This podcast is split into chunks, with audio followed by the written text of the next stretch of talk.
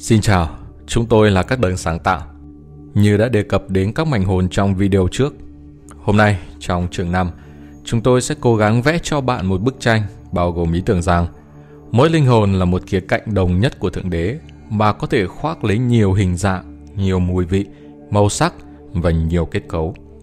Một số các khía cạnh, một số các mảnh hồn, một số các phần của linh hồn có thể rất lớn, cái mà chúng ta có thể gọi là những mảnh hồn cha mẹ trong khi những mảnh hồn khác hay những khía cạnh khác có thể rất nhỏ bé. Cái mà chúng ta có thể gọi là các mảnh hồn tồn tại lìa khỏi xác. Linh hồn của các bạn giống như một con sứa với các xúc tu và mỗi một trong các xúc tu đó có khả năng chứng kiến, quan sát và trải nghiệm các khía cạnh khác nhau của sự sáng tạo. Đôi khi những cái xúc tu này sẽ tách rời và phân chia nhằm khám phá sự sáng tạo bên ngoài và sau đó tái kết nối và tái kết hợp trong các cấu hình khác nhau – trước khi chúng một lần nữa tách rời ra và đi vào phạm vi xa hơn của sự sáng tạo.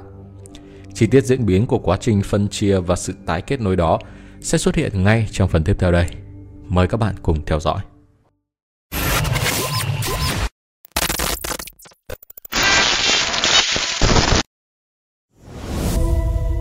Bản chất của các cụm hồn và sự phân mảnh linh hồn – các bạn có cái được gọi là cụm hồn. Các cụm hồn là các cấu hình chính của Thượng Đế trong các chiều kích từ 8 đến 12. Trong chiều kích 12, các bạn có một cụm hồn lớn, cái mà các bạn có thể nghĩ là có hàng tỷ tỷ các linh hồn cá thể. Tất cả cụm lại với nhau trong một tư tưởng được kết nối trực tiếp với tư tưởng của Thượng Đế, với sự vô hạn. Bởi vì sự sáng tạo có thể di chuyển từ cao hơn đến thấp hơn và ngược lại. Trong phổ các mật độ, chúng tôi sẽ làm sáng tỏ quy trình phân biệt khi các bạn đi xuống trong phổ mật độ. Khi các bạn đến tầng thứ 11, cụm lớn của tư tưởng linh hồn ở tầng thứ 12 sẽ chia ra. Hay các bạn có thể nói rằng phân mảnh ra thành các cụm nhỏ hơn. Nhưng thay vì hàng tỷ tỷ các linh hồn cụm lại trong một, thì nó chỉ có hàng triệu các linh hồn cụm lại trong một cho mỗi một thực thể ở mật độ 11. Khi các bạn đi vào mật độ 10, các bạn có nhiều hơn các cụm hồn đã vỡ ra thành các phần và trở thành các cụm nhỏ hơn. Có lẽ gồm hàng nghìn đơn vị linh hồn cá thể trong mỗi cụm hồn mật độ 10. Như vậy, mỗi cụm hồn này có các cụm hồn cha mẹ mật độ 14. Những cụm hồn này tương tự có một cụm hồn cha mẹ ở mật độ 12. Điều này sẽ tiếp tục xảy ra khi các bạn đi xuống trong phổ mật độ. Bây giờ chúng ta sẽ đi từ mật độ 10 xuống mật độ 9, cái mà các bạn có thể nghĩ như là hàng trăm các linh hồn trong mỗi cụm. Sau đó mật độ 9 đi xuống mật độ 8, nơi thường có 6 hay 12 linh hồn trong một cụm, và còn được gọi là các linh hồn tối cao. Như vậy các bạn có thể nói là mỗi một linh hồn tối cao sinh ra 12 linh hồn cá thể. Những linh hồn cá thể này phóng ra ở tầng thứ 7 trong sự sáng tạo nguyên thủy và có khả năng phân mảnh hay kết hợp thành nhóm khi họ đi lên hay đi xuống trong xoáy ốc tiến hóa. Nếu lựa chọn đi lên, họ sẽ trở thành các linh hồn tối cao mật độ 8 thay cho các linh hồn cá thể mật độ 7. Nếu đi xuống từ mật độ 8 đến mật độ 7, họ phân mảnh thành 12 linh hồn cá thể. Như thế thông thường thì có 12 linh hồn cá thể được sinh ra từ mỗi linh hồn tối cao mật độ 8 trở thành các linh hồn mới mật độ 7. Trong khi đó linh hồn ban đầu, linh hồn cha mẹ trở thành một phần trong các thế giới bao gồm tập thể linh hồn tối cao mật độ 8. Chúng tôi sẽ có các cuộc đối thoại trong tương lai để làm sáng tỏ những biến thiên trong quá trình sáng tạo, bao gồm một cái nhìn về việc làm thế nào một số linh hồn đi vào sinh mệnh thông qua quá trình phân mảnh từng bước – trong khi đi xuống theo xoáy ốc tiến hóa từ mật độ 12 đến mật độ 7. Trong khi đó vẫn có các linh hồn khác, chủ yếu được gọi là những người cổ đại hay những linh hồn rất già dặn, đến mật độ 7 một cách trực tiếp vào sự cá thể hóa từ mật độ 12. Hay cũng có những người rơi vào giữa hai loại đó. Mặc dù như vậy, linh hồn mật độ 7 vẫn có vài cách để phân mảnh thành các linh hồn nhỏ hơn, khi nó phân chia theo một quá trình tương tự với sự phân chia tế bào. Các bạn có thể so sánh điều này với sự phân chia các tế bào trong một tổ chức sinh học các bạn có cái được gọi là các mảnh hồn cha mẹ. Những mảnh hồn này tiến đến sáng tạo các đời sống có chủ quyền như những linh hồn có chủ quyền. Có nghĩa là họ là các đơn vị tổng thể và hoàn thiện tư tưởng, có khả năng trở nên hiểu biết về chính họ và tiến hóa qua các tầng thứ trong vũ trụ của đấng tạo hóa. Cũng có cái được biết đến như các mảnh hồn thứ cấp hay các phần hồn của một linh hồn. Khi một linh hồn tái sinh vào thế giới cụ thể, nó sẽ lấy một phần nhỏ của bản thân phóng vào cơ cấu nhận thức cụ thể – hay thân thể thích hợp cho tầng thứ đó. Các bạn phải hiểu là một linh hồn không đưa toàn bộ sinh mệnh của nó xuống các thế giới thấp hơn bên ngoài của sự sáng tạo. Nó chỉ đưa một mảnh nhỏ của bản thân nó vào các thế giới đó, trong khi phần cha mẹ của linh hồn vẫn giữ đằng sau trong mật độ 7. Điều này tương đối dễ làm nếu linh hồn chỉ đi đến tầng thứ 6. Một linh hồn mật độ 7 trong tầng thứ 6 đơn giản phân một mảnh bản thân nó, hơi đặc lại một chút rồi đi vào thân thể ánh sáng mật độ 6. Hay chính xác hơn, sản xuất một thân thể mới bởi vì ở tầng thứ đó sản xuất một thân thể là dễ dàng hơn là việc đi vào một thân thể đã được làm sẵn và trở thành một thực thể mật độ 6 đang trải nghiệm. Một thực thể mật độ 6 có mảnh hồn cha mẹ mật độ 7 của nó. Họ thường liên hệ một cách trực tiếp với nhau giống như một con tàu trinh sát rời khỏi phi thuyền mẹ. Ra đi và báo cáo lại với phi thuyền mẹ sau khi đã khảo sát một hành tinh vậy. Còn trong trường hợp linh hồn mật độ 7 quyết định đi vào mật độ 5, sự phân mảnh thêm nữa có thể là cần thiết. Như vậy bây giờ chúng ta có một mảnh hồn cha mẹ ở mật độ 7, một mảnh hồn đầu tiên ở mật độ 6 và các mảnh hồn thứ cấp ở mật độ 5. Các mảnh hồn mật độ 5 lần lượt tạo ra một sự đặc hóa mà cho phép họ đi vào một thân thể ánh sáng nhằm trải nghiệm các thế giới mật độ 5. Quá trình sản xuất một thân thể mật độ 5 có một chút khó khăn hơn so với mật độ 6. Khi linh hồn khao khát hạ bản thân nó xuống hơn nữa vào mật độ 4, một quá trình khác biệt nhiều hơn nữa xảy ra. Cái mà các bạn gọi là sự tái sinh. Và trong trường hợp này, một thân thể được tạo ra từ một dấu ấn gen. Cái mà sau này sẽ trở thành phôi hay bào thai được thêm vào một mảnh của linh hồn mật độ 5 đang tồn tại. Như vậy trong quá trình này, linh hồn mật độ 5 phân một mảnh của bản thân nó và đặc hóa để đi vào bụng của một linh hồn khác.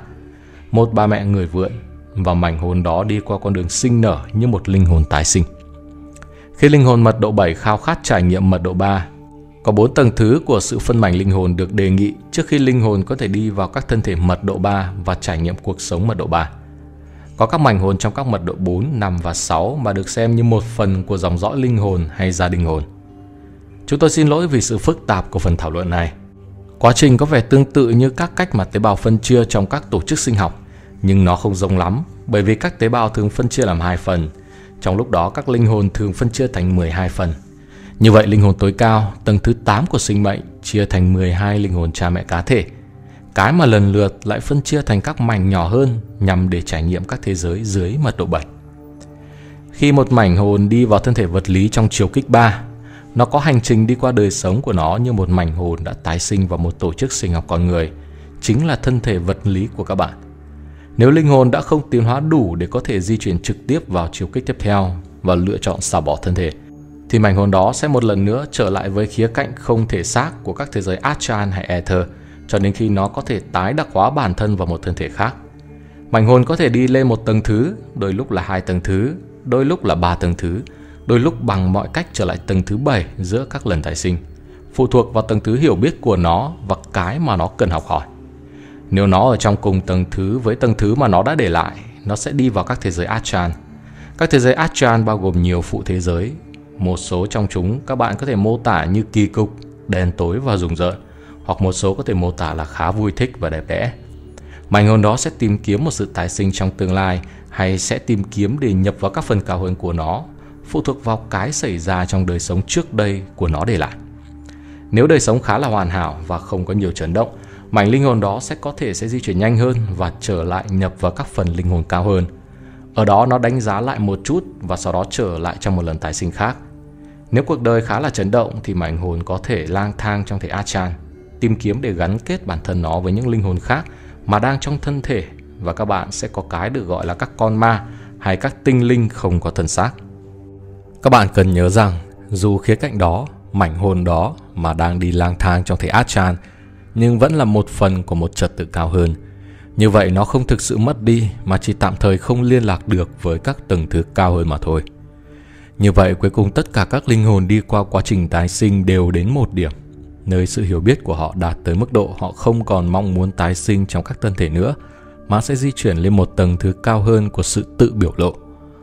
Các mật độ 3 và 4 được thực hiện theo cách thức tái sinh và khi họ lên đến mật độ 5, họ sẽ trải qua một sự hợp nhất với các thành viên trong gia đình hồn hay là các phần linh hồn của họ. Bất cứ khi nào các phần hồn tái hợp nhất và đến cùng nhau, quá trình này được gọi là sự hợp nhất linh hồn và bất cứ khi nào các mảnh hồn đang phân chia ra thì quá trình này được gọi là sự phân mảnh linh hồn. Bên trong một đời sống mật độ 3 hay mật độ 4, các linh hồn có thể phân mảnh thậm chí nhiều nữa. Các bạn đã từng nghe thành ngữ bạn đã để lại một mảnh hồn của chính bạn với người mà bạn yêu. Và điều này quả thực trở nên đúng theo cả nghĩa đen. Hay có một bài hát được gọi là tôi để trái tim mình ở san francisco. Chúng tôi nghĩ tác giả của ca khúc này không nhận thấy nó đã đúng như thế nào. Nó tương tự như khi các bạn viếng thăm một nơi rất đẹp và các bạn bị dính mắc vào nó. Chính là vì các bạn đã gửi một phần của mình ở lại đó. Nếu một nhà nhiếp ảnh nào đó của các bạn chụp ảnh trường năng lượng của thực thể mà chúng tôi đang nói thì khi anh ấy đứng dậy, các bạn sẽ nhìn thấy có một phần năng lượng của anh ấy vẫn còn trên chiếc ghế. Sau một lúc, năng lượng này biến mất và trở lại với linh hồn. Nhưng trong các trường hợp nào đấy, đặc biệt nơi mà sự dính mắc tình cảm hiện diện, điều này không phải luôn luôn như vậy. Nếu các bạn như một sinh mệnh con người trở nên dính mắc tình cảm với một sinh mệnh con người khác, các bạn có thể nhúng một phần của chính bạn vào trường năng lượng linh hồn của sinh mệnh con người đó hoặc các bạn có thể phân mảnh một phần của chính bạn ra khỏi mảnh mật độ ba nguyên thủy của mình. Như thế, rất có thể sau khi các bạn đã sống một cuộc đời đặc biệt và biến động trên trái đất, vào lúc cuối đời các bạn sẽ có vài mảnh hồn đang lang thang xung quanh trong các thân thể của những người khác hay trong những nơi trốn khác và mỗi một mảnh hồn sẽ thường khá mất tự chủ và bối rối khi nó tìm kiếm một cách vô ích những mảnh khác của chính nó hay mảnh hồn cha mẹ của nó khi một linh hồn khác rất tiêu cực và trội hơn, linh hồn đó có thể chiếm lấy các mảnh của linh hồn của các bạn và không trả chúng về cho cố chủ một cách tự nguyện. Chúng tôi gọi đó là những kẻ cướp năng lượng. Đó là những linh hồn mà chiếm năng lượng của những linh hồn khác và giấu nó bên trong chính họ với hy vọng là nó sẽ trao cho họ nhiều năng lượng hơn, nhiều quyền lực hơn. Trong thực tế, họ đang thu thập những mảnh hồn của các linh hồn khác và đặt chúng vào trường năng lượng linh hồn của thân thể họ. Những linh hồn như vậy được gọi là những kẻ hút năng lượng bởi vì họ thực sự ăn cắp các phần của một linh hồn khác và giữ nó lại như một phần của mình. Sự hợp nhất linh hồn Một linh hồn hay năng lượng linh hồn có thể không bao giờ bị phá hủy, nhưng linh hồn có thể phân chia rất nhiều lần, có thể phân thành hàng triệu mảnh giống như kính vỡ, và đôi khi sẽ là rất khó khăn cho các linh hồn có thể tập hợp tất cả các mảnh lại cùng với nhau trong một tổng thể kết dính, đó là lý do tại sao các bạn có nhiều linh hồn mà có vẻ như rất yếu đuối, đặc biệt trên một hành tinh như trái đất. Nó có vẻ như có rất ít năng lực đối với cuộc sống của họ, hay có vẻ như không có khả năng sáng tạo, ngoại trừ một tầng thứ bản năng, những thứ mà họ khao khát trong cuộc sống. Và như vậy, quá trình hợp nhất linh hồn là quá trình tập hợp lại các mảnh hồn của các bạn và mang chúng trở về cùng nhau theo các cách mà sẽ làm lợi cho sự tăng trưởng linh hồn và gia tốc sự tiến hóa của các bạn vào các thế giới cao hơn.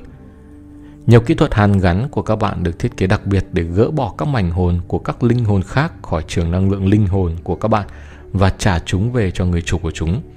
Cũng là đúng đắn khi các kỹ thuật thiền định của các bạn có thể cho phép các bạn kéo các mảnh hồn của mình ra khỏi trường năng lượng của các linh hồn khác và hợp nhất chúng vào sinh mệnh của các bạn. Vậy làm thế nào để các bạn biết là các bạn có mảnh hồn của chính mình ở trong những linh hồn khác hay ở những nơi trốn khác? Nói chung nếu các bạn có các phần của bản thân mình ở trong một linh hồn khác, linh hồn đó sẽ xuất hiện trong tâm trí của các bạn rất nhiều và các bạn sẽ thường xuyên đồng cảm với linh hồn đó. Nếu các bạn có các phần của linh hồn các bạn ở những nơi trốn khác, các bạn sẽ thường xuyên tái diễn trong giấc mơ về nơi trốn đó, hay các bạn sẽ liên tục nghĩ đến nơi đó. Sau khi đã biết các mảnh hồn của các bạn ở khắp vũ trụ thì làm thế nào để gọi các phần hồn đó lại? Đó là một phần mục đích của các kỹ thuật thiền định đã được thực hiện trong sự trao quyền này. Hay đó cũng là một phần mục đích của nhiều kỹ thuật đã được đưa ra trên thế giới của các bạn ngày nay nhằm phục vụ cho việc làm thế nào để triệu hồi các mảnh hồn này. Quá trình mà đã được làm trước đây về các đời sống quá khứ hay quá trình mà người nhận thông điệp này từng hướng dẫn đã là một ví dụ của một phương pháp được thiết kế để giúp các bạn triệu hồi các phần hồn của các bạn. Trong ví dụ cụ thể này, một trong các cái tôi của đời sống quá khứ đã tha thứ và đã được giải phóng vào ánh sáng – Điều này nghe có vẻ giống như một sự mâu thuẫn, nhưng không phải như vậy. Khi các bạn giải phóng các mảnh hồn của các bạn vào ánh sáng, chính là đang giải phóng chúng từ các thế giới mà trong đó chúng bị kẹt lại. Các bạn đang gọi lại chúng từ trường năng lượng của những linh hồn khác, cho đến khi chúng được nâng lên vào ánh sáng, linh hồn cha mẹ sẽ giành lại chúng một cách dễ dàng. Bản chất của sự triệu hồi là vậy, nhưng thực chất việc tìm lại đó cần có những kỹ thuật gì? Và nếu trong trường hợp bạn đang nắm giữ mảnh hồn của người khác thì bạn sẽ trả lại nó bằng cách nào? Câu trả lời sẽ xuất hiện trong phần tiếp theo trong series Thông điệp từ các đấng sáng tạo. Còn bây giờ, Việt Cường xin chào và chúc các bạn sức khỏe, an toàn trong mùa dịch.